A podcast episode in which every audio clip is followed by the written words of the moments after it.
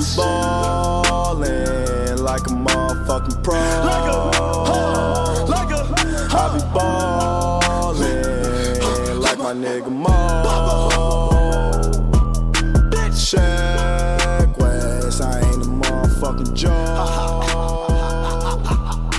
Steph West, stay with the fucking pole. Salut à tous, bienvenue dans la nouvelle saison d'envergure, podcast de Poster Dunk, diffusé désormais aussi sur euh, Basket Session, le site du magazine Rivers, ou plutôt du MOOC, du MOOC Rivers, puisque, puisque c'est le nouveau format qu'on vous incite très fortement à euh, acheter, ou en tout cas à préacheter. Saison 2 donc d'envergure, toujours là pour disséquer le jeu des futures stars du basket pro. On change pas une équipe qui gagne, on va beaucoup parler Canada cette année et donc évidemment Ben est parmi nous. Coucou Ben. Bonjour Alex, comment vas-tu? Je vais très bien et tu m'as l'air en pleine forme, donc c'est parfait. Numéro un. Voilà, sur, euh, sur le banc, le- toujours l'œil affûté, le calembour prêt, euh, notre pilier de barre, Romain. Bonsoir. Ou bonjour, Voilà. selon l'heure, on ne sait jamais. hein. Voilà, il n'est pas l'heure- la même heure pour tout le monde. Euh, et puis, évidemment, euh, l'homme qui scoutait avant que les autres scoutent, euh, voilà, c'est Antoine qui. euh, du- saucisson, toujours. Enfin, cette année, ça va pas s'appeler saucisson, mais, euh, mais avec une nouvelle chronique et il est toujours là. Salut Antoine. Salut, salut. Et donc, euh, eh bien, nous allons accueillir pour cet épisode 1 en fanfare, euh, puisque on ne pouvait pas vraiment rêver mieux pour présenter la nouvelle classe de freshmen qui arrive. Euh, C'est Pascal Givernet. Salut Pascal. Bonjour tout le monde, bonjour tout le monde. Donc, euh, ex-basket hebdo, tu bosses, tu es pigiste, freelance euh, pour Canal Plus Afrique, entre autres, mais tu as beaucoup vécu à New York. Exactement, oui, 19 ans, oui. Voilà, donc, euh, donc tu en as vu des, parties, comme dirait Ben, euh, et tu as pas mal vu de freshmen euh, donc, qui étaient en high school à l'époque, euh, et qui vont, qui vont être sur les terrains cette année et sur lesquels on aura un œil. Merci beaucoup d'être là. Merci à vous de m'accueillir. Et euh, eh bien, euh, pour t'initier aux traditions d'envergure, généralement, nous, débutons par euh, l'obsession canadienne. C'est l'obsession de Ben, qui généralement a envie de parler d'un joueur qui, le passionne. Et donc, bon, Ben, comme disait Antoine avant le podcast, c'était pas original, mais tu vas nous parler du possible futur numéro un de la draft, je crois. Oui, monsieur. Cet été, j'ai eu la chance euh, de voir R.J. Barrett, notre petit Canadien, jouer pour Duke contre l'équipe euh, de l'Université McGill à Montréal.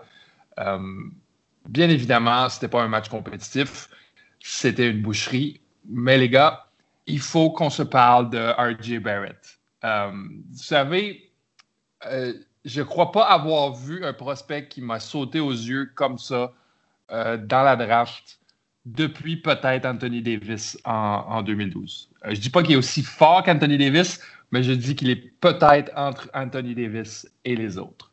Euh, c'est pas une draft très très forte cette année, mais on a un R.J. Barrett qui est euh, long, qui est incroyablement long, athlétique, explosif pour sa position, euh, qui joue d'une manière contrôlée, mature, je- je- j'avais l'impression de regarder euh, un- joueur qui avait 25-26 ans jouer sur le court quand je, quand je l'ai vu. Là.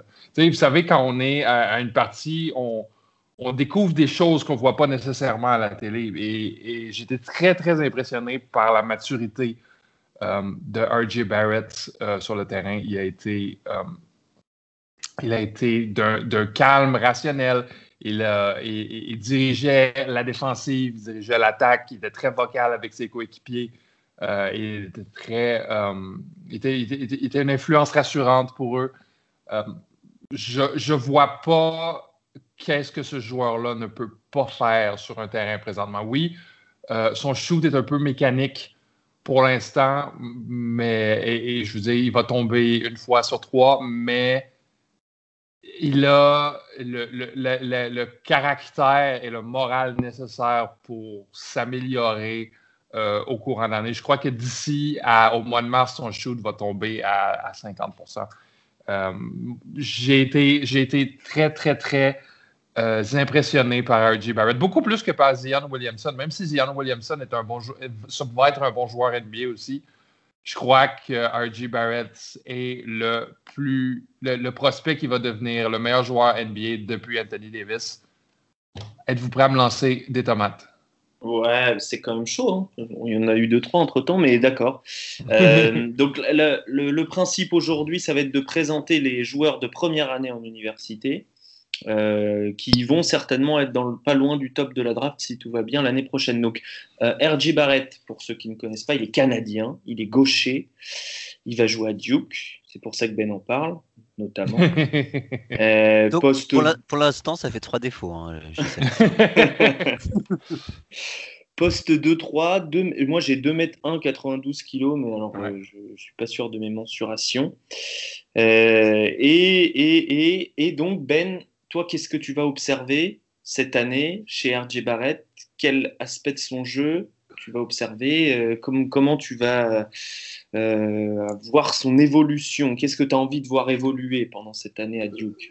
Il est, RJ Barrett, il est déjà capable de faire plusieurs choses sur un terrain. Il est capable de créer de l'offensive pour lui-même. Euh, il est capable de se créer un, chemin vers le panier. Euh, je, crois qu'il n'y a aucun, je crois qu'il aucune défensive.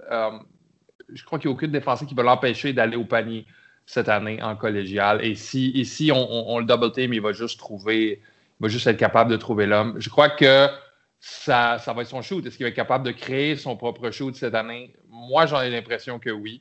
Mais euh, je, vais monitorer euh, ses shot charts de, de, de, partie en partie cette année parce que je crois que je crois que RJ Barrett euh, il va arriver, il va arriver à la draft et il n'y aura rien qui ne saura pas faire sur un terrain NBA.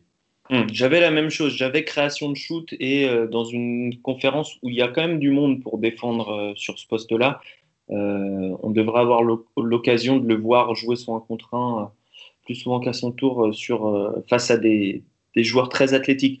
Pascal, est-ce que tu, tu, l'as vu jouer Il me semble? Tu l'as vu jouer aussi quand il était en high school? Est-ce que tu souscris à tout, ce qu'a dit Ben Je l'ai vu jouer. Je l'ai joué combien de fois? Je l'ai vu jouer 3-4 fois. Mm-hmm.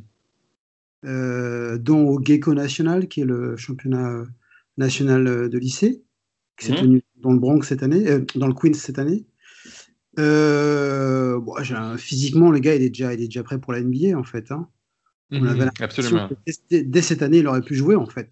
Il aurait pu jouer et, sans dire de bêtises, faire du 8 points par match, 2-3 rebonds, 3, 3 passes. Mhm. Je pense que dès cette année, le mec aurait pu jouer. Euh, il physiquement, il en avance dans sa, sur sa génération. On a l'impression d'un produit déjà fini, en fait. Donc, c'est peut-être le, seul bémol. Euh, et personne ne parle de sa défense. C'est un excellent défenseur, les gars. Mhm, absolument. Il très, très bien. Et je pense qu'en NBA, il sera redoutable dans ce domaine. Euh, moi, le problème, c'est pas la création de shoot il chute contre n'importe qui. C'est, mais il faut qu'il rentre. Mhm. aucun problème pour lui. Il, prend son shoot quand il veut, où il veut, à n'importe quelle vitesse, à n'importe quel moment. Il a des appuis, des fondamentaux phénoménaux. Euh, il y a une facilité dans le jeu qui est impressionnante. Euh, il, contrôle, il contrôle le jeu. il a confiance en lui. Mhm. Euh, depuis en fait cette demi-finale gagnée contre les Américains au championnat du monde de 19 ans et moins, où il leur a mis 38 points sur la tête, où euh, les gars ont tout fait pour essayer de l'arrêter, mais Team USA n'est pas arrivé. 38 euh, points, 13 rebonds, 5 passes décisives, je crois qu'il perd pas de ballon, le mec. Et ce match-là, pour sa confiance, a, fait beaucoup. Et cette année, c'était vraiment impressionnant. Moi, je l'ai vu jouer contre Roselle euh, dans le New Jersey. Et Roselle, en fait, avait des, des, forts joueurs en face et était sur le point de gagner. Il menait, je crois, de 5 points. Il devait rester il devait rester 30-40 secondes, c'était plié, quoi. Et le gars, il a pris le match à son compte, mais on voyait dans son attitude, en fait, qu'il avait aucun doute. Il savait qu'il allait gagner. Ils ont gagné de 1 point au buzzer. Wow. Et, euh, et le gars, il était, il était facile, quoi. Et on a l'impression que rien ne l'atteint, en fait. Ouais. Euh, tu, parles, tu, parles, de sa défense, euh, Pascal. Il y a beaucoup de joueurs qui, sont qui arrivent en NCA c'est une grosse, un gros point d'interrogation. Leur défense, lui, c'est vrai qu'on a l'impression que c'est un petit peu, euh, c'est un petit ah, peu plus que ça. Voilà. Et, et, c'est ce qui veut dire que toi, quand tu l'as vu jouer euh, en high school, tu, il, en avait quelque chose à faire de la défense parce qu'en fait, il y en a plein qu'on aura un ah, C'est un, un, joueur hyper complet. C'est un joueur hyper complet euh, qui met des gros gros contres en claquant euh, le ballon sur le panneau, euh, qui suit le, meilleur joueur adverse qui ne le lâche pas. en plus, il est vraiment intelligent. C'est lui qui dirigeait la défense de, de Monteverde. Et Monteverde, il y avait du, il y avait du, il y avait du talent quand même dans cette équipe. non, vraiment, le, seul bémol, c'est son shoot. Est-ce qu'il va arriver à rentrer son shoot à trois points? Mm-hmm parce que maintenant on peut pas, hein, dans la bien aujourd'hui, il faut mettre son tir à trois points. Donc c'est le seul bémol, c'est le seul, c'est la seule chose, je pense que les scouts vont vouloir voir cette année. Mais sinon, physiquement, et, quelle est sa marge de progression en fait? Parce que mhm. on a l'impression d'un produit fini en fait quand on le voit jouer. Autant un, un Cameron Reddish ou un Zion, on sent qu'il y a une grosse grosse marge de progression. Autant Barrett, c'est moins, c'est moins flagrant en fait. On a l'impression qu'il, est déjà prêt. Et est-ce que c'est une bonne ou une mauvaise chose c'est un point. Romain, euh, est-ce que qu'est-ce que tu observes, qu'est-ce que tu as envie de regarder toi en tant que, qu'observateur un peu coach euh, sur ce genre de joueur qui paraît déjà fini justement, qui a eu un an à tirer à l'université avant de, avant de rejoindre la NBA. J'imagine que tu vas observer particulièrement les attitudes. Ouais, c'est ce que j'allais dire. Je vais être surtout sur le, sur le langage corporel voir comment le mec réagit, y compris sur les situations de frustration, non pas, non pas les siennes, mais c'est-à-dire que les situations où ses coéquipiers autour vont être en échec, comment lui réagit Est-ce mhm. que c'est -ce c'est des réactions qui sont négatives? Est-ce que c'est plutôt de la réaction? Où il va justement avoir l'attitude de vouloir porter et aider les mecs autour de lui euh, c'est quelque chose qui me semble important. La stabilité émotionnelle du mec aussi, c'est quand même quelque chose de, quelque chose de, de costaud, quoi. Surtout, surtout jeune comme ça, c'est quelque chose de rare mais c'est essentiellement sur des comportements qui seront, euh, je dirais, non basket. Et très souvent, en fait, on se rend compte que quand les, quand, quand, quand les scouts regardent des joueurs euh, à haut niveau, le basket, tout le monde le connaît, ils regardent pas forcément ça, ils vont regarder les à côté, ils vont regarder comment le mec s'échauffe, avec qui il discute quand il s'échauffe, son attitude quand il y a des coups de sifflet contre lui, son attitude quand il retourne sur le banc, ces choses-là. Moi, quand je regarde des joueurs, je regarde essentiellement ça. Et, et, ou quand c'est beaucoup plus jeune, la motricité, ces points-là. Mais le basket, c'est pas ce que je regarde toujours en priorité. Mais j'ai une question à ce sujet, euh, euh, Romain. Euh, RJ Barrett, c'est le fils d'un joueur. côté, côté, attitude, est-ce que ça joue positivement ou négativement à ton habitude?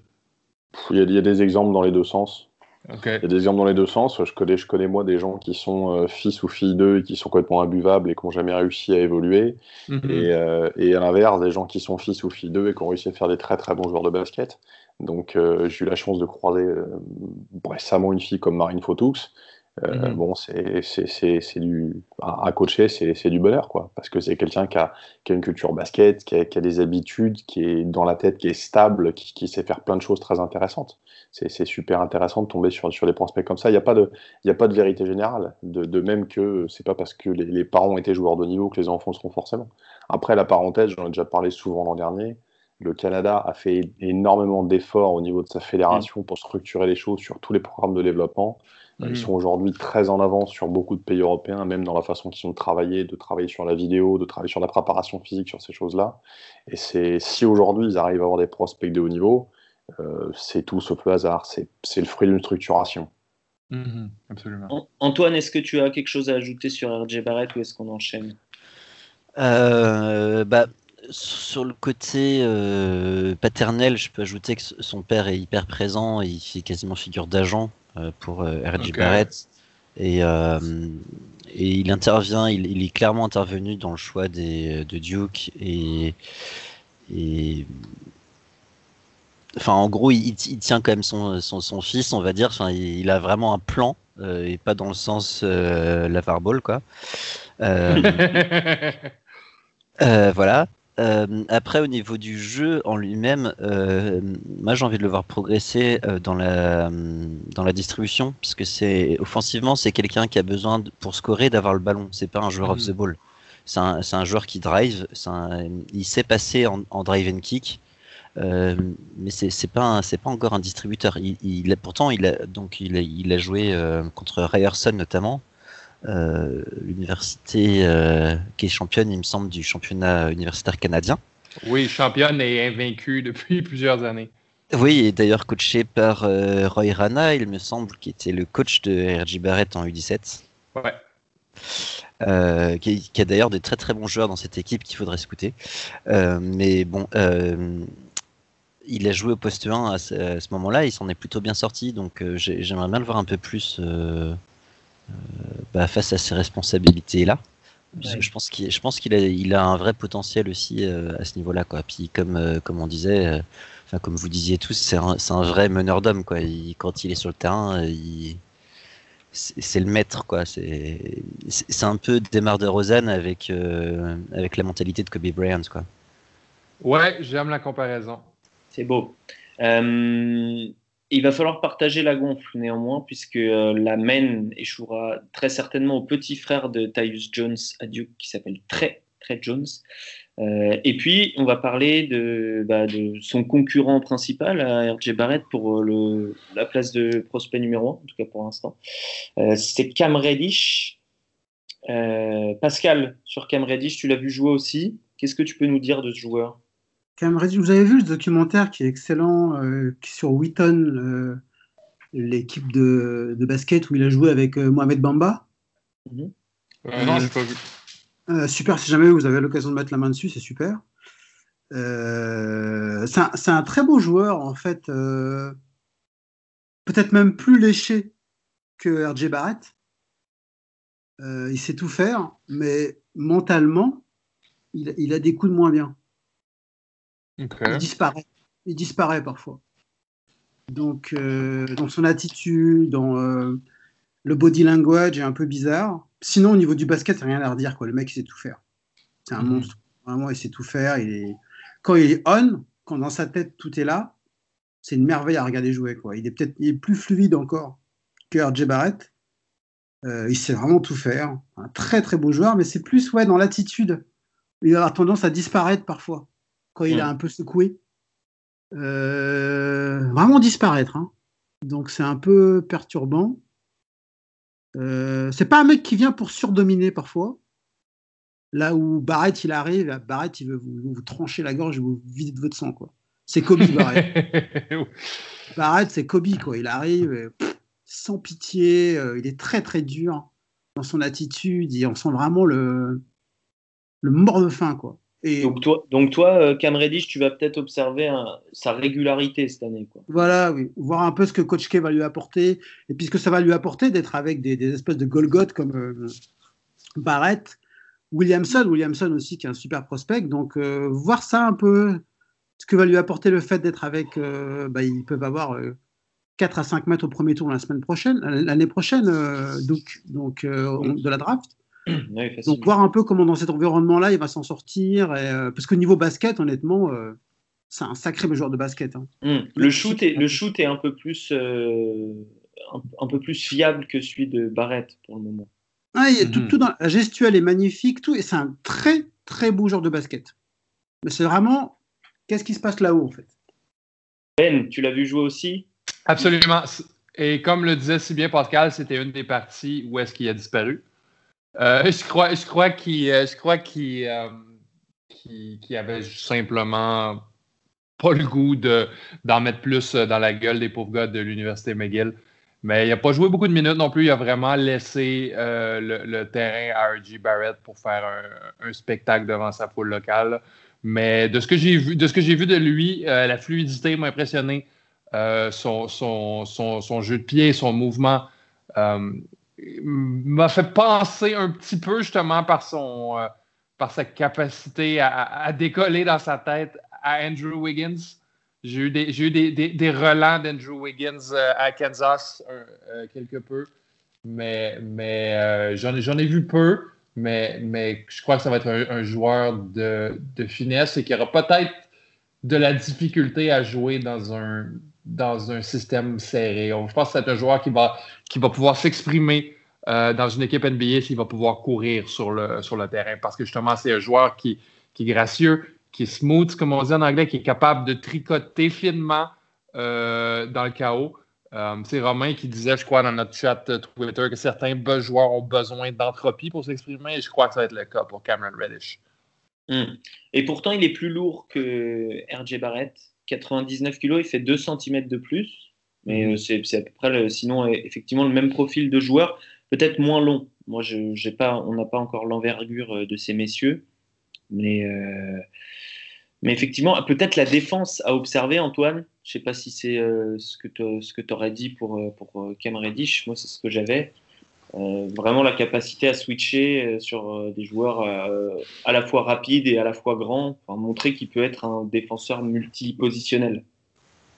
bah, disons qu'en général, le, les, problèmes de concentration se, se, montrent avant tout en défense, en mhm. général. Et dans ce sens-là, euh, oui, ça peut être, ça peut être une interrogation. Après, euh, euh, je l'ai pas spécialement vu jouer encore, personnellement. Euh, en dehors de deux, vidéos, voilà, j'ai pas regardé les, matchs comme j'ai pu voir Barrett et Williamson.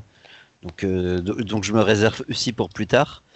Mais mais ouais, de ce que j'ai vu, il y, a effectivement bah, exactement des problèmes de concentration. Donc en défense, ça peut être très problématique. Est-ce que ça va être un. Est-ce que ça va être un Marquez Bolden euh, bis ou est-ce que ça sera. Ouf, c'est dur là. Oui, je suis dur parce que Marquez Bolden ne sait pas jouer au basket, mais.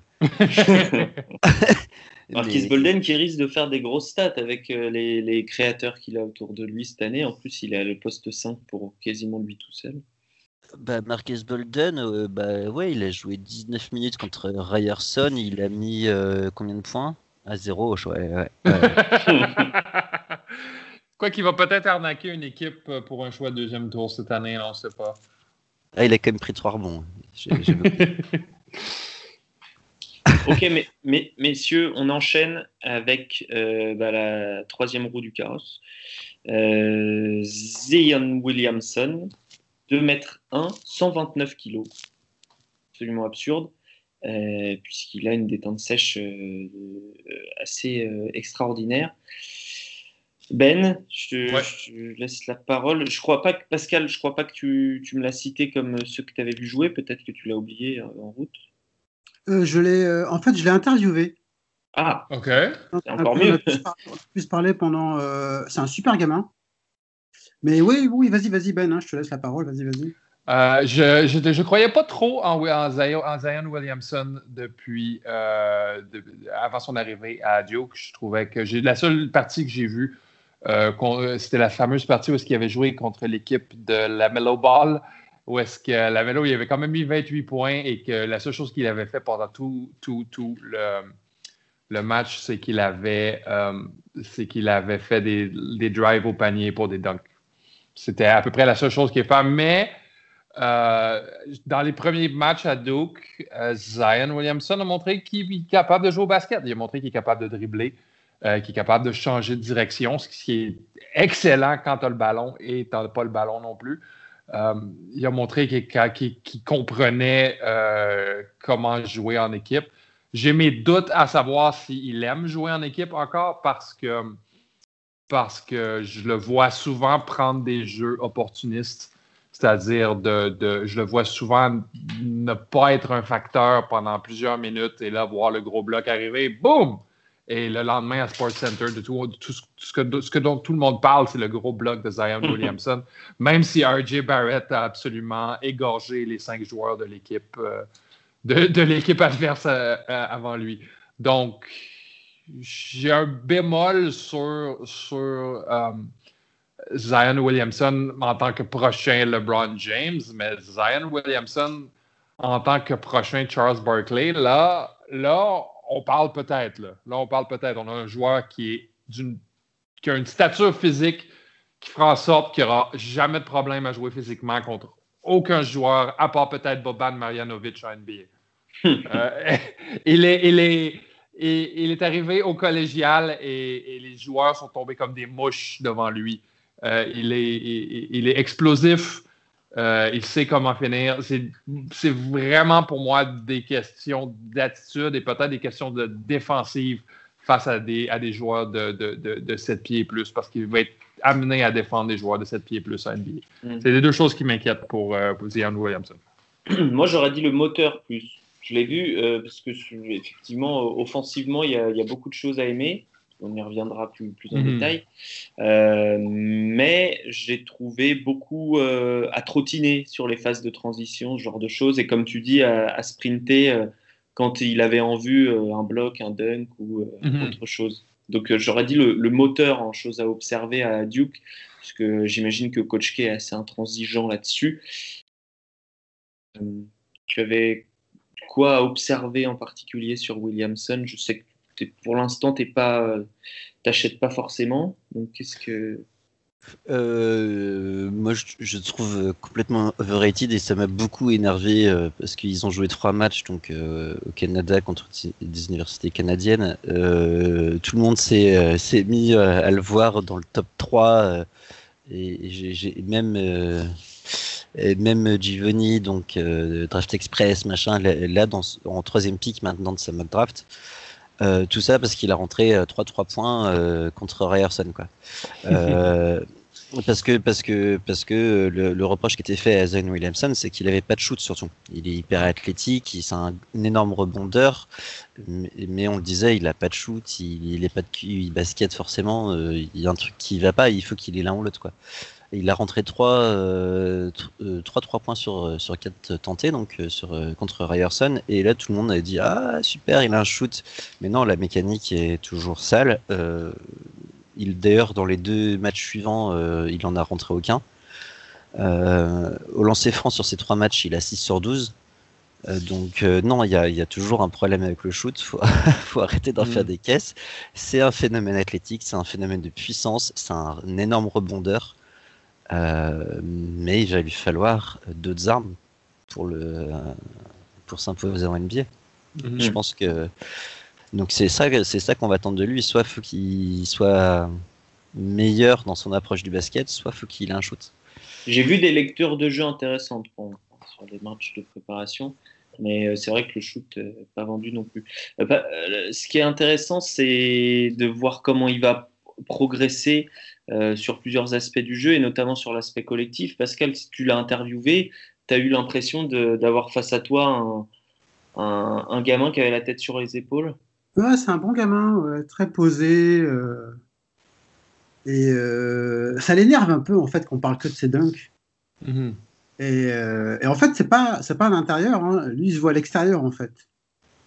Il se voit jouer à l'extérieur. Il ne doit pas jouer 4 en fait. Il, il, peut jouer 4. Il peut jouer 2, 3, 4 mais il se voit surtout comme un joueur extérieur.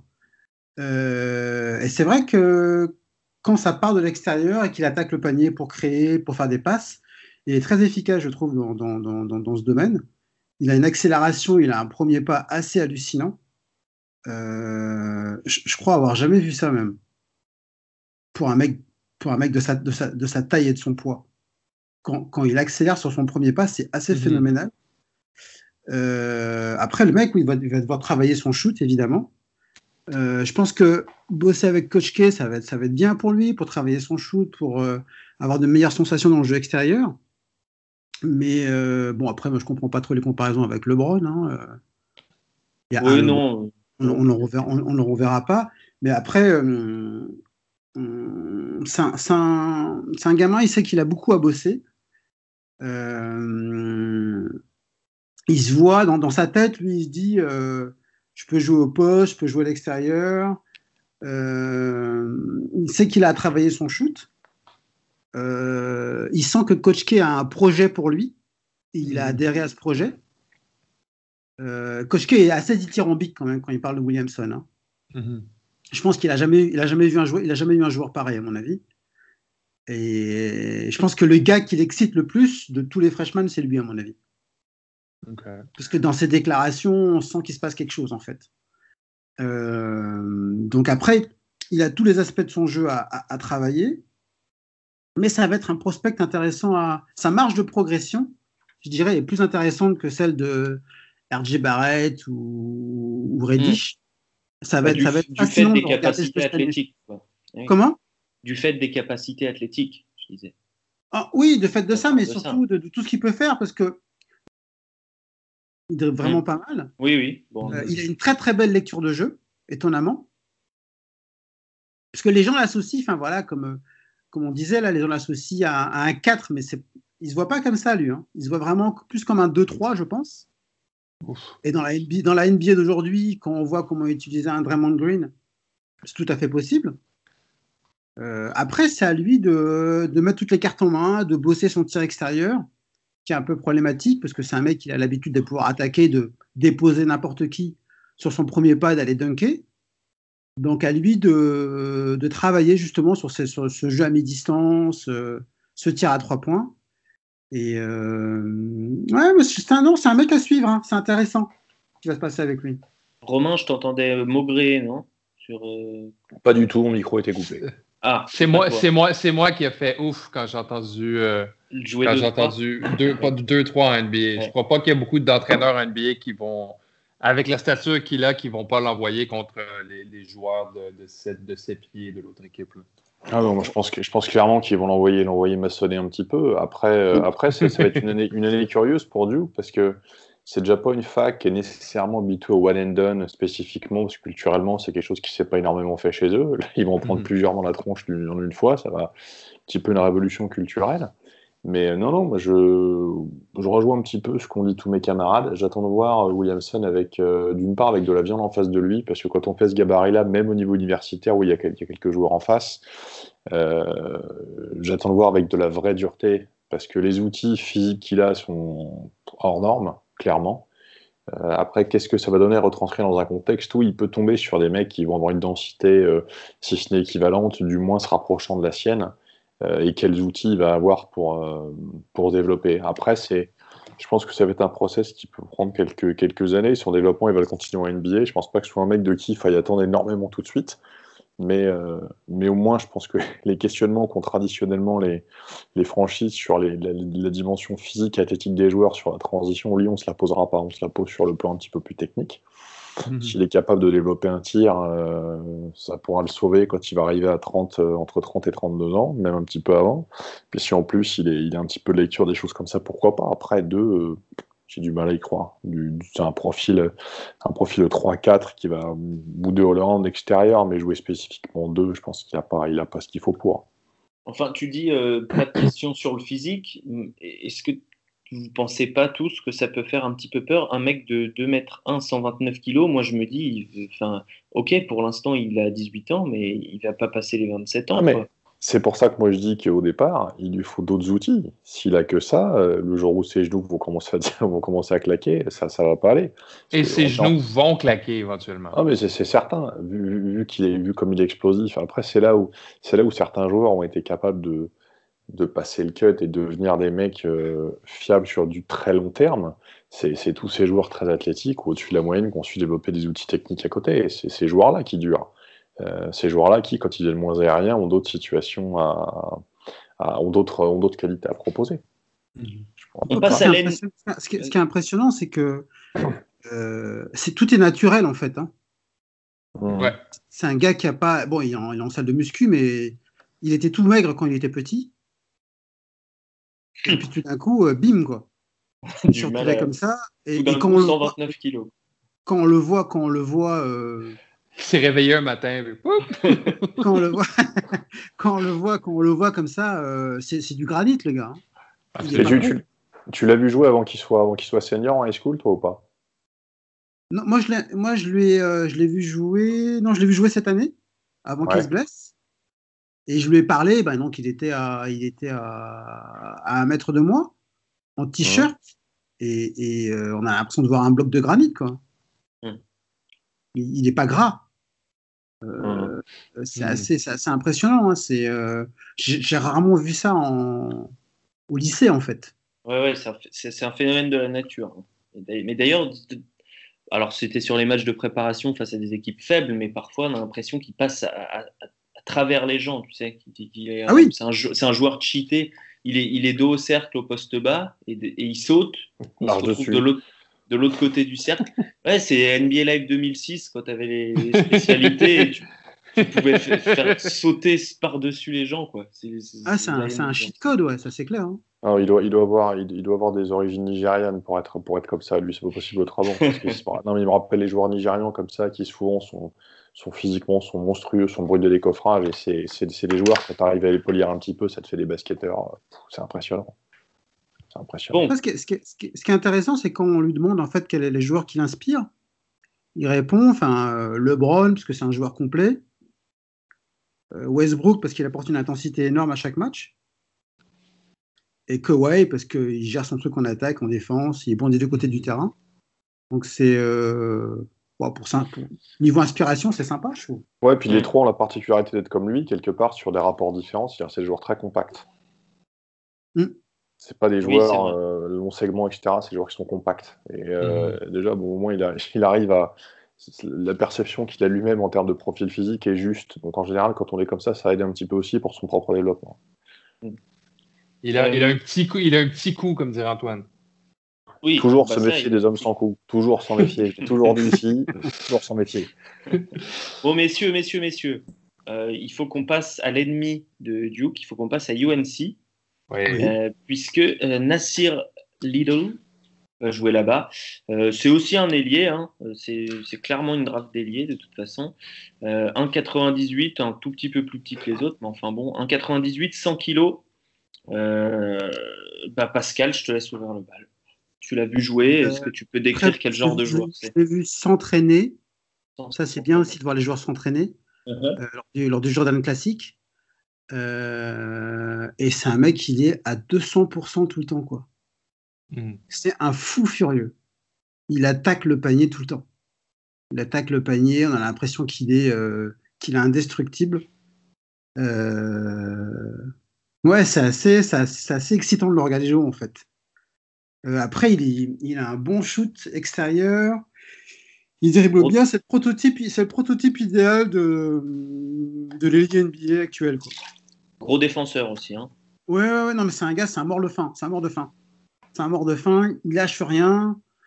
Euh, lors du Jordan classique, il, alors que c'est un match, c'est un match, un match All-Star, quoi, où euh, on y va un peu à la légère. Il était à 200% tout le temps. Il courait partout. Euh, ça, les, scouts aiment bien ce genre de joueur. Un peu brut, un peu brut de brut dans son jeu. C'est pas le, le, gars le plus fluide de la terre, mais c'est un, un, beau joueur. J'aime bien son attitude, moi, en fait. J'aime bien le. Et là, le gars, il vient pour gagner, en fait. Ok, donc il va falloir peut-être observer. Je me tourne vers Antoine. La, capacité à, mettre cette énergie au, service du bien collectif, entre guillemets, c'est-à-dire, euh, voilà, tu, fais des différences, mais euh, tu arrives à faire la bonne passe, tu arrives à, te contrôler, etc. En, fait, je, ne sais pas si, je sais pas quand est-ce qu'il a commencé le basket, mais tu as l'impression que c'est un joueur qui, qui, est encore assez frais, on va dire, dans, dans, dans, le mhm. basket qui, a un potentiel euh, athlétique, bah, il suffit, enfin, vous tapez euh, Nasir Little euh, basket ou UNC dans Google, vous regardez les images, vous regardez la taille de ses bras. Ouais, il, fait, il, a, il a plus de 7 pieds d'envergure, je crois. puis, puis l'épaisseur aussi de ses bras, hein, parce que parce qu'il est déjà bien ciselé physiquement. Mm. déjà, voilà, ça donne, ça donne une idée du bonhomme, quoi. et puis c'est un, un, joueur surtout que c'est pareil, j'ai pas, j'ai pas spécialement vu jouer, j'ai vu des vidéos, donc euh, je, je me prononce pas entièrement pour l'instant, mais qui a, eu l'air de progresser en fait tout au long de, de, de, sa carrière high school, on va dire. Euh, ce, qui est, ce qui est un bon signe, quoi. Surtout quand on a une telle énergie sur le terrain. Moi, j'adore les joueurs qui ont, de l'énergie, puisque c'est voilà, c'est des joueurs qui progressent, quoi. Donc, euh, donc voilà, il, a, il, a, il faut qu'il progresse quasiment partout, hein, dans la tenue de balle, dans la vision du jeu, dans le shoot. Euh, mais euh, mais il y a, y a, un réel, réel potentiel. Quoi. Il, a une énorme marge de progression, en fait. Énorme. Mm. On n'a encore, rien vu. On a encore rien vu avec lui, en fait. Donc c'est ça qui est excitant. Oui, s'il arrive, euh, si, si, oui, oui, s'il, s'il arrive à mettre toutes les choses dans le bon ordre, les carrés dans les carrés, les ronds dans les ronds, ça mm. peut, ça, peut faire mal. En défense, il est déjà prêt, le gars. Hein. C'est un fou furieux en défense, il lâche rien. Bah, il, va y avoir des, il va y avoir des duels euh, Barrett-Little euh, euh, qui vont valoir le coup d'œil cette année. Exactement, oui. Ce sera sympa à voir. Ben sera devant son écran. Ben, sur Nasir Lidl, tu, tu connais un petit peu? Ben n'est plus là. Euh, on peut passer néanmoins à, euh, un grand point d'interrogation, et je dis bien un grand point d'interrogation, qui fait à peu près 2 mètres 20, je crois. Non, je sais plus, 2 mètres 16. Bol bol? Non, c'est ça, 2 mètres 21. Bol bol. Euh, bol bol, 2 mètres 21, 106 kilos, Oregon. Donc la je suis désolé. Benoît, c'est pas la peine d'activer ta, ta, webcam. je sais pas. je on, sais voit, on voit la tête de Ben. je sais pas comment la désactiver. Oups, j'ai pris un Snapchat. Je bougeais, je bougeais, deux fenêtres et je me suis retrouvé avec sa tête en gros plan sur mon écran. Ça, euh, un peu. Euh, vous le voyez, on est toujours aussi et voilà. technique. Et voilà. T'as un petit bout d'épinard entre les dents, sinon. Euh... Non, c'est une tache que j'ai sur une dent. On, parle Euh, plus, on parle plus de Nazir Little, là? Bah si, mais bon, je t'ai donné la parole, puis t'étais plus là. Ouais, non, j'ai eu un petit problème de, de, de, de déconnexion. Je voulais juste vous dire, vous avez pas mal tout dit. Je pense que c'est un joueur qui, qui, qui, est, qui, est, un peu chien fou, qui a, qui, mais qui a beaucoup, beaucoup de marge de progression. Moi, j'aime beaucoup. Je dirais même qu'après RJ Barrett, c'est le, le prospect que j'aime le mieux dans cette draft. Je trouve qu'il a cette capacité à, à, à, tenir les défenseurs sur les talons. Euh, c'est pas, pas n'importe quel joueur qui a justement cette énergie, cette explosivité-là euh, qui fait en sorte que les défenseurs ne savent pas vraiment de quel côté il va driver, qu'est-ce qu'il qu qu va faire s'il va, s'il va pas là pour un, pour un shoot. Euh, moi, j'aime beaucoup. Je crois, je crois que le, le il n'y a aucune limite à son potentiel, euh, un peu comme Barrett. OK. Ce qui était bien, il y avait une bonne association sur le. C'est assez marrant, ils se sont bien trouvés avec Kobe White lors du Jordan Classic. Oui. On chantait que Kobe cherchait à le faire briller. -hmm. Et euh, c'est un bon prospect aussi, Kobe White. J'aime bien, enfin, un meneur-scoreur. On va lui demander un peu plus de, de gérer le ballon avec euh, à UNC. On, ça sera sympa de voir comment il va assurer cette transition parce que c'est un gros, gros, gros scoreur, Kobe White. Il adore ça. Et euh, sera un prospect à surveiller aussi. Il est sympa comme oui, joueur. Tout à fait. Beaucoup, d'énergie aussi. Beaucoup d'énergie. Mmh. Pas, pas, dans la même euh, catégorie, on va dire. Il est un peu moins euh, scruté pour l'instant que, que, ceux qu'on a précédemment cités. Mais, ah, effectivement, clair, Kobe, clair. mais effectivement, Kobe White, en plus, devrait avoir du temps de jeu, même si UNC, encore une fois, une grosse équipe cette année. Il sera en concurrence avec, euh, avec le senior Kenny Williams sur, sur son poste.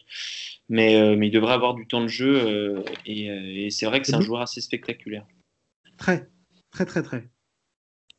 On était, on était parti sur, euh, sur Bol Bol, ouais. le, fils, oui. le fils de Manouté Bol, euh, qui a eu la bonne idée de le prénommer Bol. C'est quand même. Enfin, c'est génial. Et, euh, et donc, pa Pascal, tu l'as vu, euh, je sais pas si tu l'as vu s'entraîner ou si tu l'as vu je jouer. Vu jouer à, je l'ai vu jouer au Gecko National. Il était, il était là avec Phil. Ah bah oui, il était là. Euh, ils se sont fait taper par Monteverde en demi-finale, je crois. Euh, le problème, c'est qu'il était blessé. Donc, euh, il s'était fait une entorse quelques temps avant. Donc, pour un joueur de cet acabit euh, qui est blessé, c'est pas très, c'est pas l'idéal. Mais c'est un mec, il, persiste à vouloir tirer à trois points, jouer extérieur. Il adore ça. Après, sous les panneaux, quand il détend ses bras, c'est n'importe quoi en fait. Euh, en défense, euh, au niveau du contre, avec Oregon, là, ils ont, ils ont, un, autre, ils ont un autre contreur aussi dont j'oublie le nom. Oui, je vais te le dire tout de suite. Qui tourne à 5 comptes par match, j'oublie son nom à chaque fois, purée. what's his name? Euh, je vais... Kenny Wooten. Kenny Wooten. Euh, Donc avec Kenny Wooten, là, ça, va être, ça va être tendu la, la, la raquette de Oregon de cette année.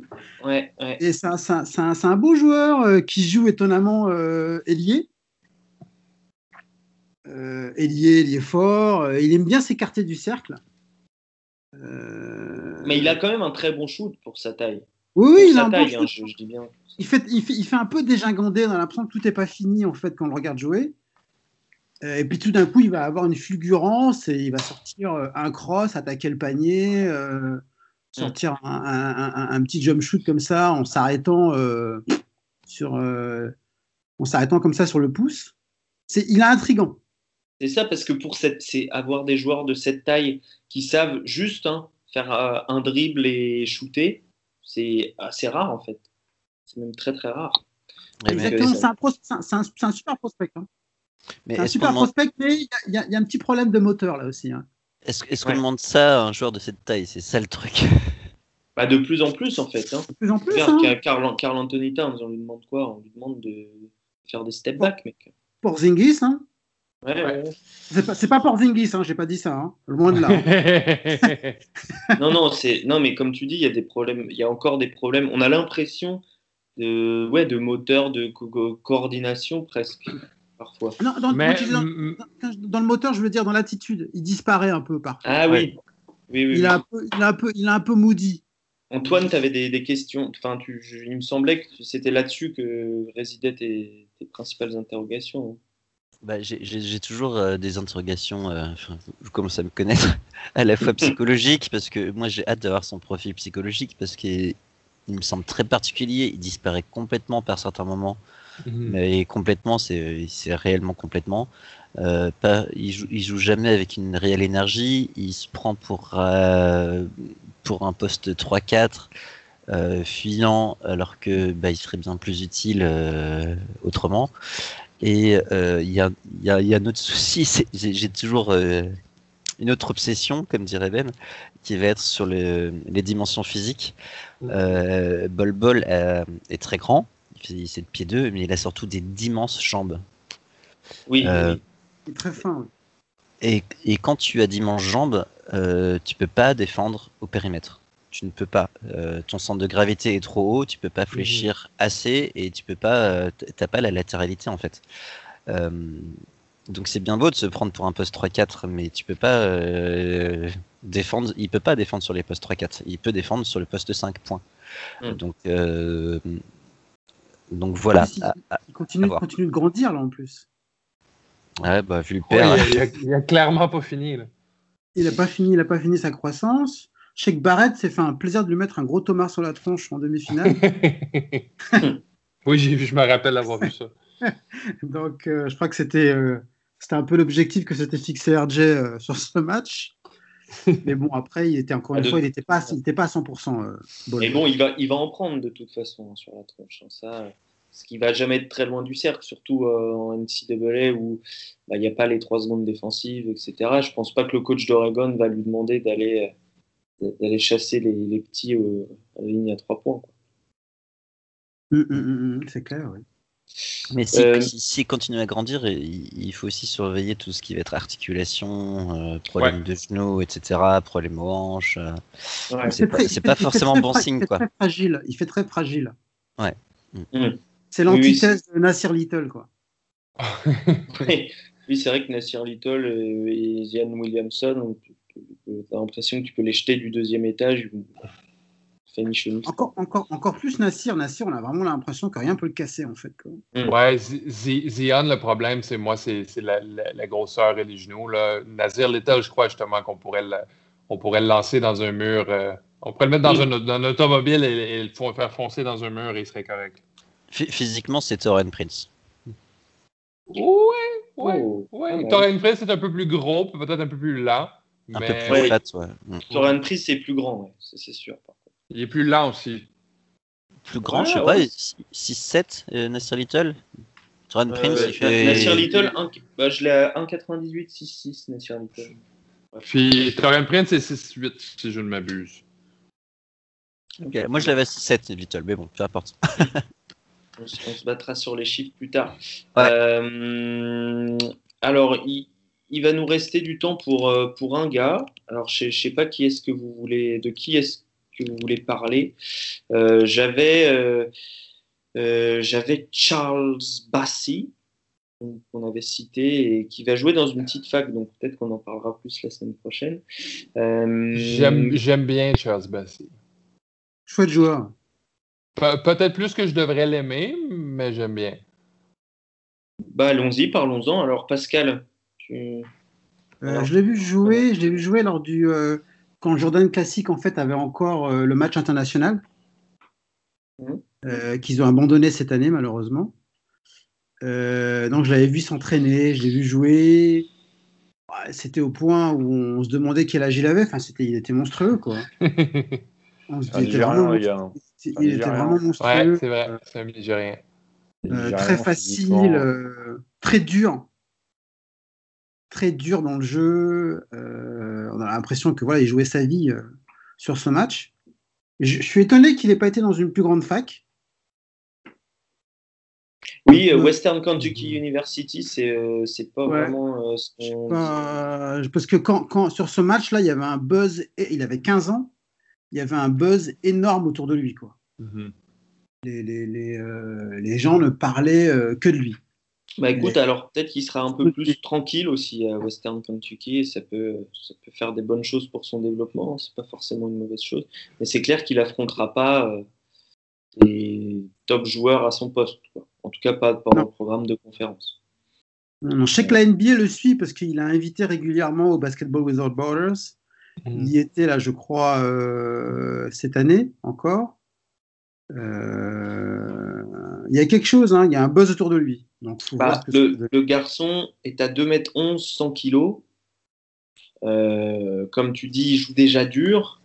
Euh, il, a un petit arsenal offensif. Enfin, c'est pas juste un dunker, hein, Pascal. Ah non, pas du tout. Non, non, non, bah, loin de là, loin de là. Non, non, non. C'est un très beau joueur. Euh, il a un bon petit shoot, un bon jeu de haut panier. En défense, il lâche rien. des vraies qualités athlétiques. Euh, pareil, un mec dur au mal. Mais il n'a pas ce physique étonnamment euh, des Nigérians euh, bien costaud. Il, est assez fin en fait, je trouve. Il est assez délié. Oui, très, très, très, très. C'est un, joueur intéressant, un prospect intéressant. Je, suis juste surpris. J'ai pas vu jouer après. Donc moi, j'ai eu cette impression-là. Il avait 15 ans. après, j'ai pas eu l'occasion de le voir jouer, mais je sais que j'avais été très impressionné en fait.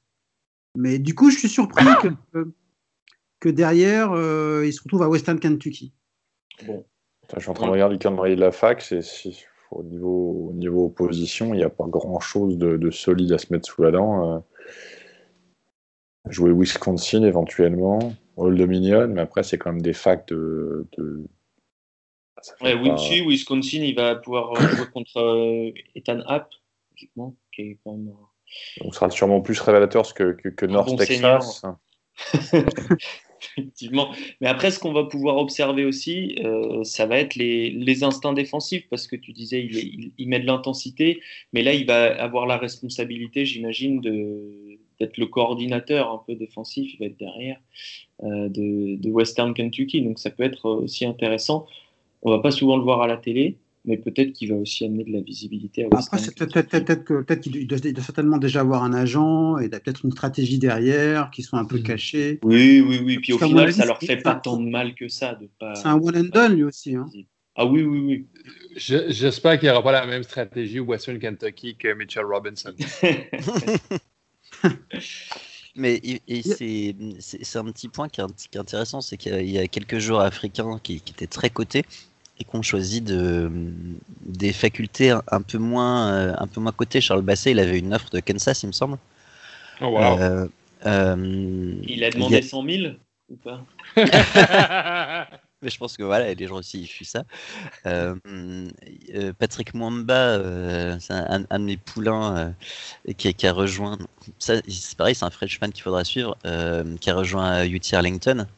Euh, qui était MVP du championnat euh, FIBA Africa U18 euh, il y a deux ans. voilà, il y a, y a, une espèce de tendance qui, qui va vers les mid-majors et qui n'est pas inintéressante. Quoi. Non, non, mais il y a des très bons prospects en mid-major cette année. Hein. Il y en a plusieurs, plusieurs qui vont être à suivre de très très près. Hein. notamment Jalen McDaniels à San Diego State.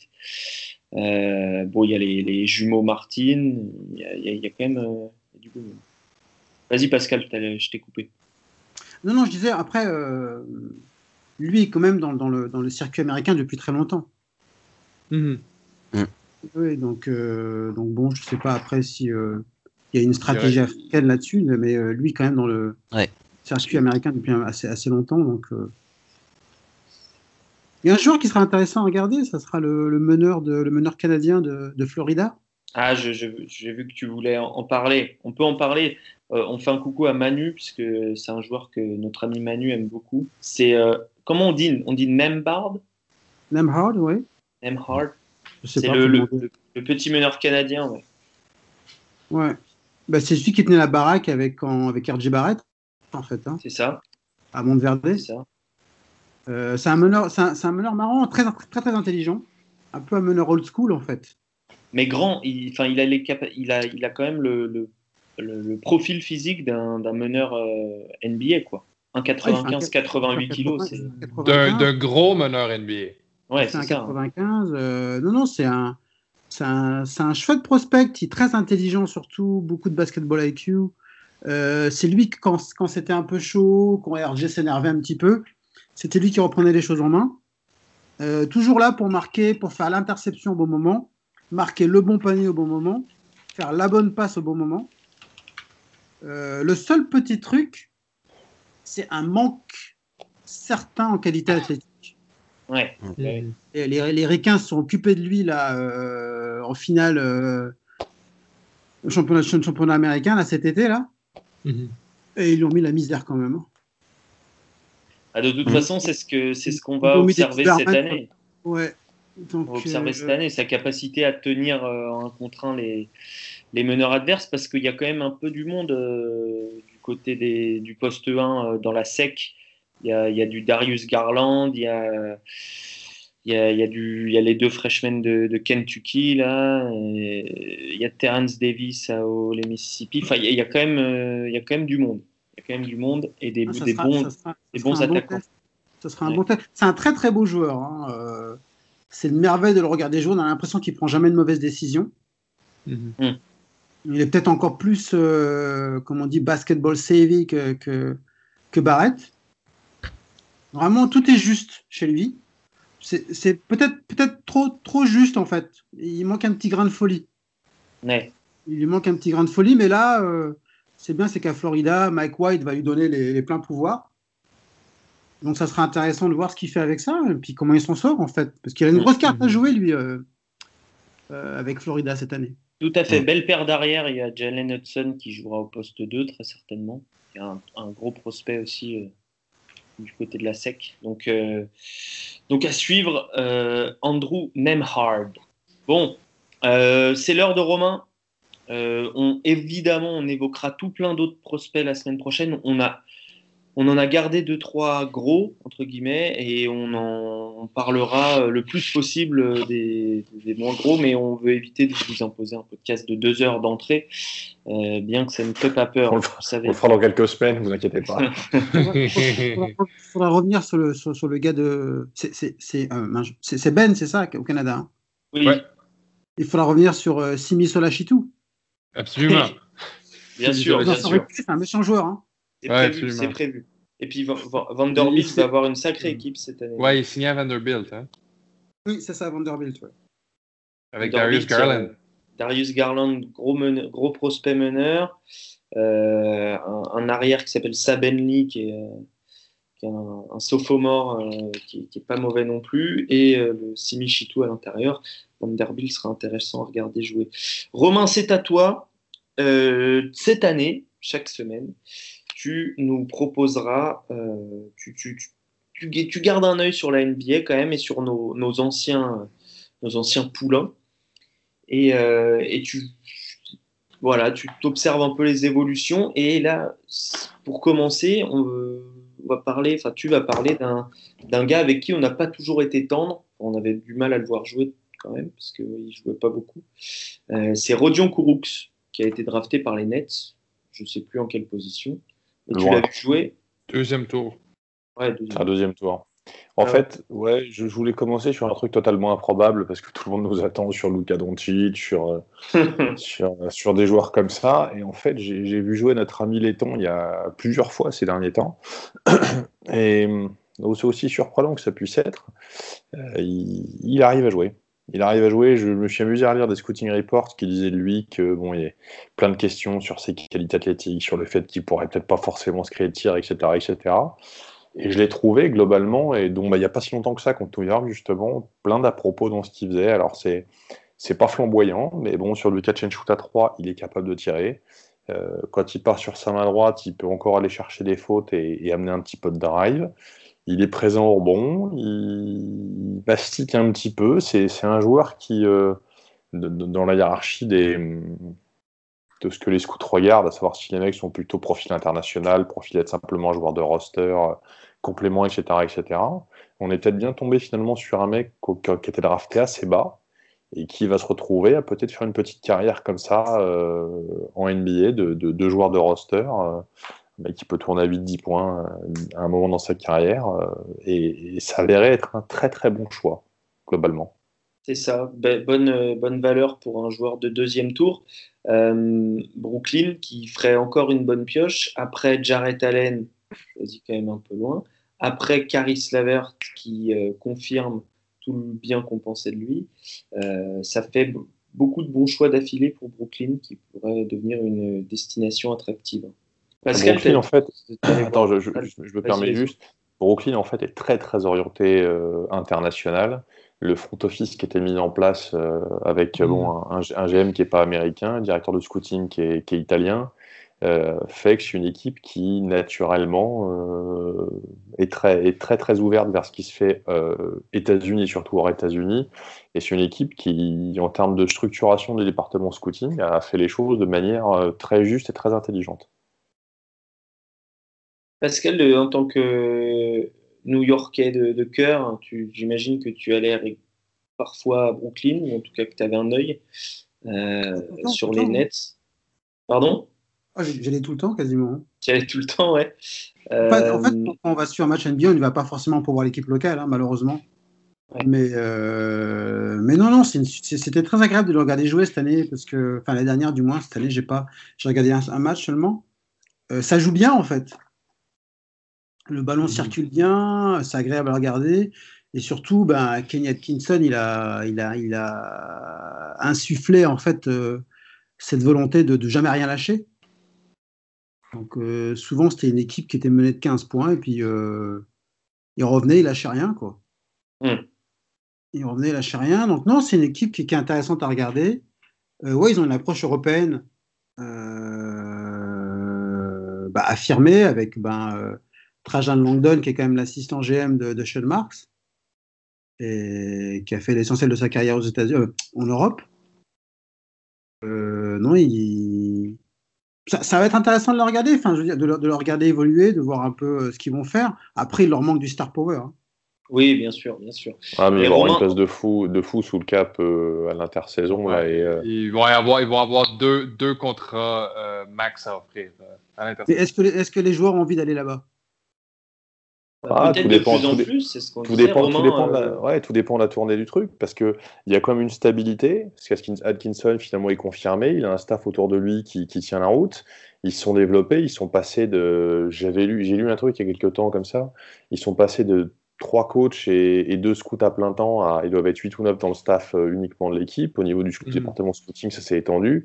Au niveau des bureaux, le front office s'est élargi aussi ça peut être une équipe. Si elle arrive à choper une ou deux stars, euh, ça reste New York quand même. Enfin, c'est pas toi que je vais la prendre, c'est un marché. Euh, c'est clair, mais à New York, le marché, il est phagocyté par les Knicks, en fait. Ouais, euh, ouais, ouais, le, problème, c'est que, le problème, c'est que les Nets, en fait, ils pourraient être à Petauschnok City où ça serait la même, en fait. Il n'y a pas d'identité, malheureusement. C'est un embêtant. La salle est magnifique. C'est l'une des plus belles de la ligue, je trouve. Ouais. De l'extérieur et à l'intérieur. Euh, tout, est, tout est beau dans cette salle. Euh, le, le, le, staff des Nets c'est génial. Euh, les pillards sont géniaux, très agréables. c'est très agréable d'y aller. On y est bien traité, on y mange très très bien. mais le problème, c'est qu'il n'y a pas, il a pas d'identité. pas d'identité. Qu'est-ce que tu as dit, pardon? Non, j'ai dit, tu, tu, dis, on y mange très bien. J'ai dit, c'est important, mine de rien. Exactement. En tant que journaliste, oui, très très important. mais mais euh, non, c'est un peu, c'est un peu frustrant d'aller là-bas en fait pour les, pour les joueurs sont un peu surpris, je pense, parce que si les Warriors viennent, tout le monde est pour les Warriors. Mhm. Si, euh, sauf si jamais l'équipe locale arrive à, revenir un peu sur la fin. Mais par exemple, quand les Knicks viennent jouer au, au Barclays Center, mais la salle est quasiment tout entière dévouée aux Knicks. Et ça, c'est un, ça, c'est un gros problème au moment de construire une identité. ouais.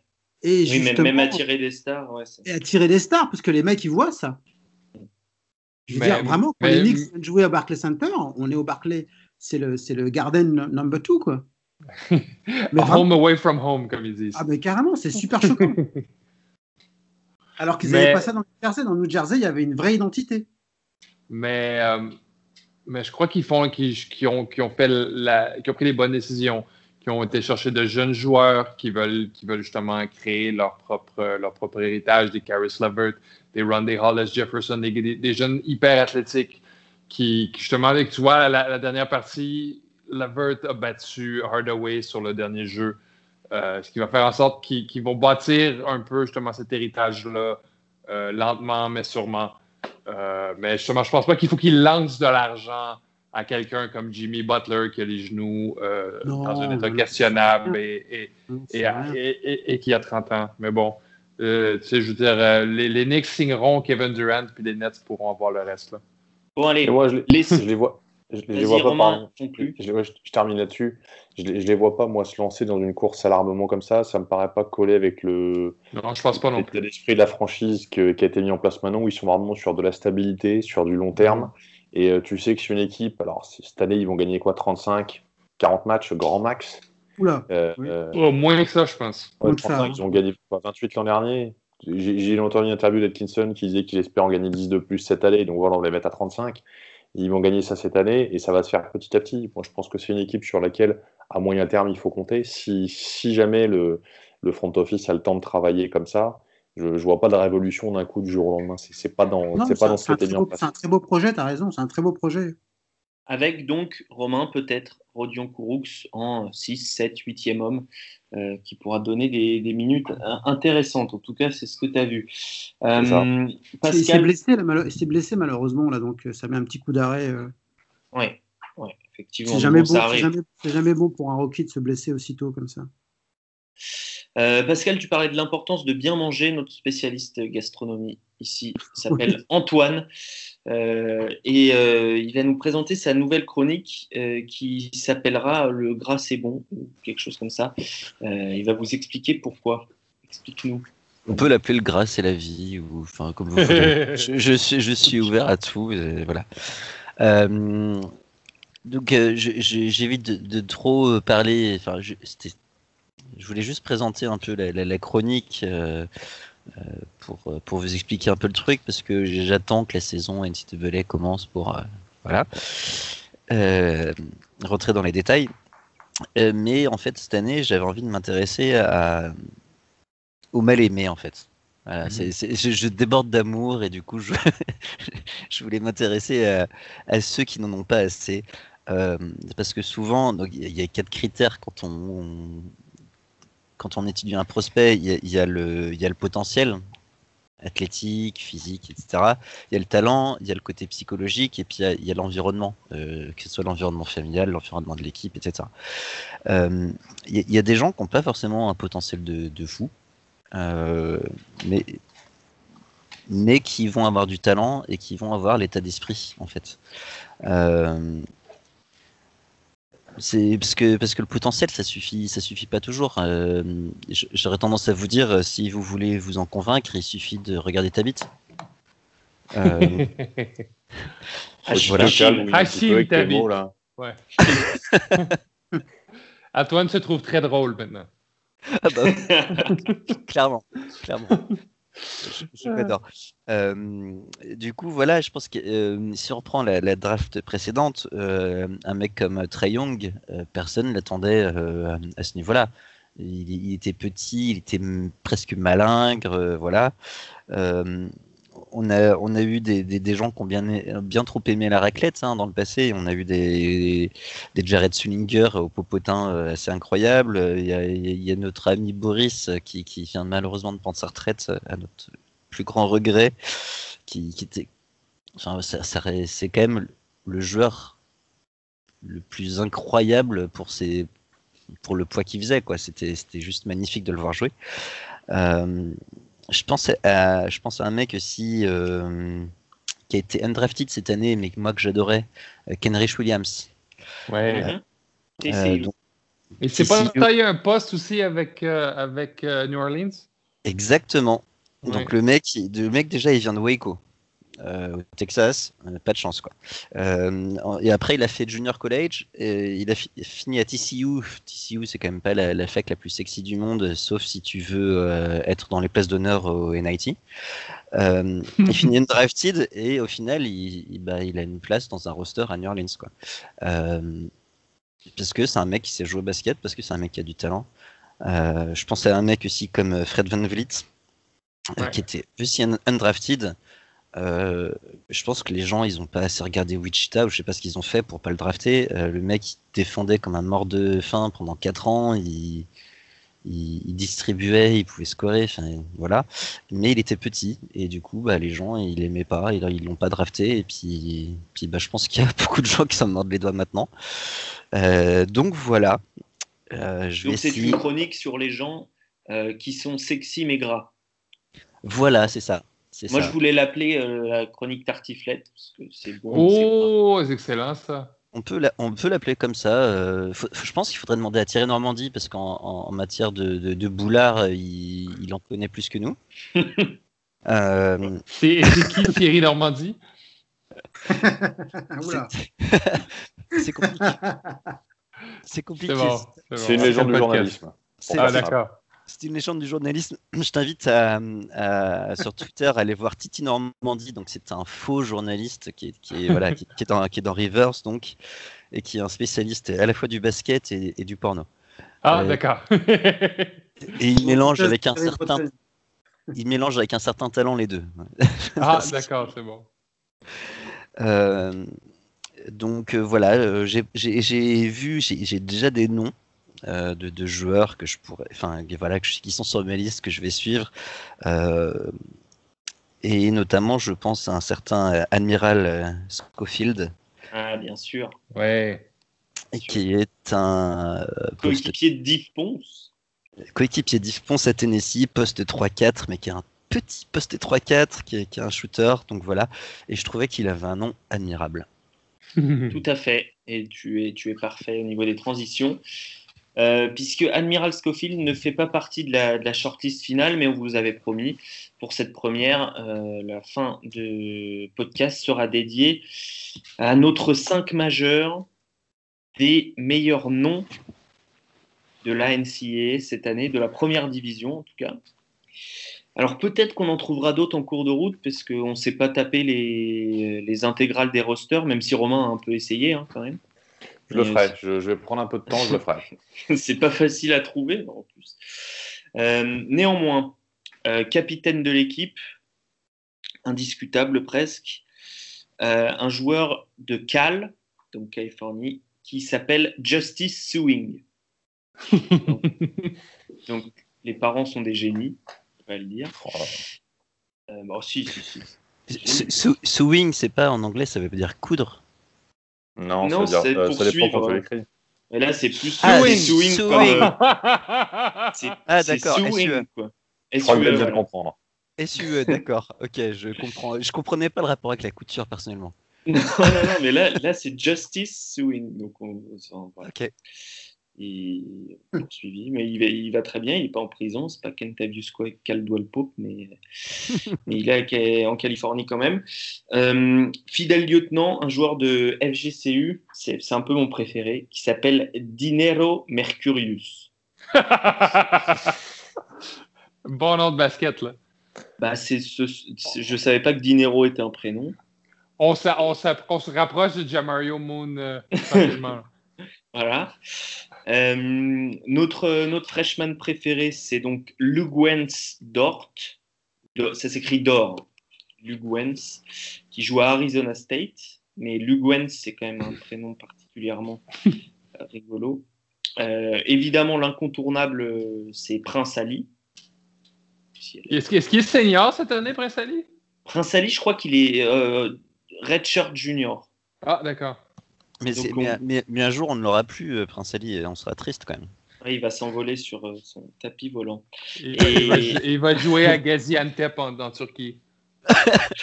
Voir à Chalon. Peut-être à Chalon. Et donc, on vous a fait voter euh, pour, pour le, le, cinquième membre de ce 5 majeur. Et vous avez choisi à plus de 60%, je crois. Donc, la, démocratie est écrasante. Euh, Bol Bol, évidemment, qu'on a déjà évoqué durant ce podcast. Mais c'est vrai que c'est un combo nom-prénom qui vaut le coup. Euh, Pascal, si tu as une suggestion, n'hésite pas. Non, moi je me suis arrêté en fait à la famille MAP. Je ne sais pas si vous vous rappelez. Majestic Map and Scientific Map. ah. C'était des, joueurs? Oui. Et les parents étaient un peu fatigués. Les parents étaient un peu fatigués, donc il y avait Majestic Map et Scientific Map. Oh mon Dieu. Est-ce que c'était des Canadiens? Parce que la bœuf est légale ici depuis. Euh, des, gars, de New York, des gars de New York, des gars de New York. ah, ils étaient des cousins de Kanye West ou non? Et, ah bah pas mal. Bah, ils auraient largement eu leur place. Ah, c'est clair, vous euh, là, c'est le moment, c'est le moment de, de l'anecdote, parce que vous savez qu'il y a toujours un moment où je vous raconte une connerie pendant, ah, pendant les podcasts. Je me demandais, que, je me disais, c'est bizarre, il a, bizarre, décidé il a, de pas le faire. Il a réagi à rien. Et si, alors, une de, mes, une de mes toutes premières séances vidéo avec une équipe pro, c'était à l'époque, je sais plus, je sais plus où est-ce qu'il jouait, c'était peut-être déjà à Évreux, le légendaire Steve Oyufat euh, que, je ne sais pas s'il nous écoute et je le salue au passage. C'est un très très bon joueur de Pro euh, j'ai donc mes diapos les unes après les autres qui présentent les joueurs, les montages sur les mecs, etc. etc. Et là, on arrive à Steve Oyufat et les trois ricains de l'équipe ont pris un fou rire.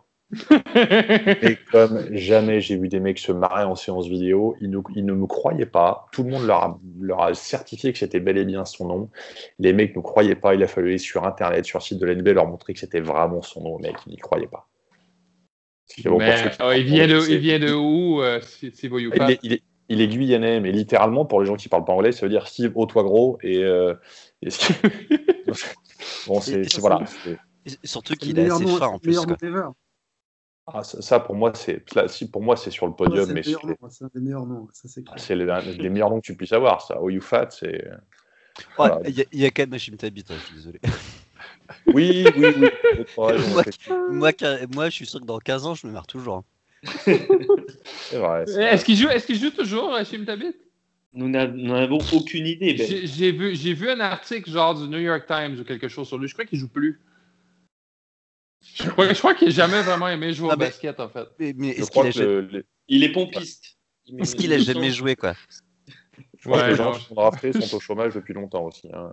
Non, non, non, non. Chris Wallace est encore euh, euh, GM des, euh, des, Grizzlies de Memphis, malheureusement pour eux. Ah, comme quoi. Je crois que je crois qu'il joue encore à Shintabit en. Il est au Japon. Il au, Japon. Au, Japon. au Japon. Au Japon, ouais. Avec Robert Sacre. Est-ce que vous avez vu Robert Sacre faire le, faire le concours de dunk au Japon et rater son dunk? C'était de toute beauté. Bon, et eh ben c'est sur ces belles considérations, messieurs, que nous allons clore cet épisode 1 euh, avec un vraiment grand merci à Pascal. Tu reviens quand tu veux parce que c'était euh, c'était un régal. C'est très gentil de vous avoir et puis de parler avec vous tous là. C'est un régal. Est-ce que tu as une actu? Est-ce qu'on peut te faire un peu de pub? Euh, Je sais pas moi. Tu, sors un livre euh, Un disque peut-être Un disque. euh, busted. Oui, un disque, un disque alors. Hein. Euh, bon, bah, pas, pas, pas, pas d'actu brûlante pour l'instant, mais bientôt j'espère. Bon, et eh ben en tout cas, c'est un must follow évidemment sur Twitter et, et pour tous ceux qui nous écoutent, Pascal Gibernet. Merci beaucoup. Et, euh, super émission, très sympa, très agréable. Et puis, ben, nous, on se retrouve euh, pour l'épisode 2. Il y aura notre ami Manu, évidemment, qui sera son retour. Et, euh, et, on va parler de tout plein d'autres freshmen, puisque la saison NCA ne reprend pas tout de suite. Ce sera la deuxième semaine de novembre, il me semble. Donc, on a un petit peu le temps avant de commencer à regarder des matchs de près. Les gars, à bientôt. Reposez-vous. Et vous qui nous écoutez, euh, à très bientôt. Bye bye. Salut. Au revoir. Au revoir.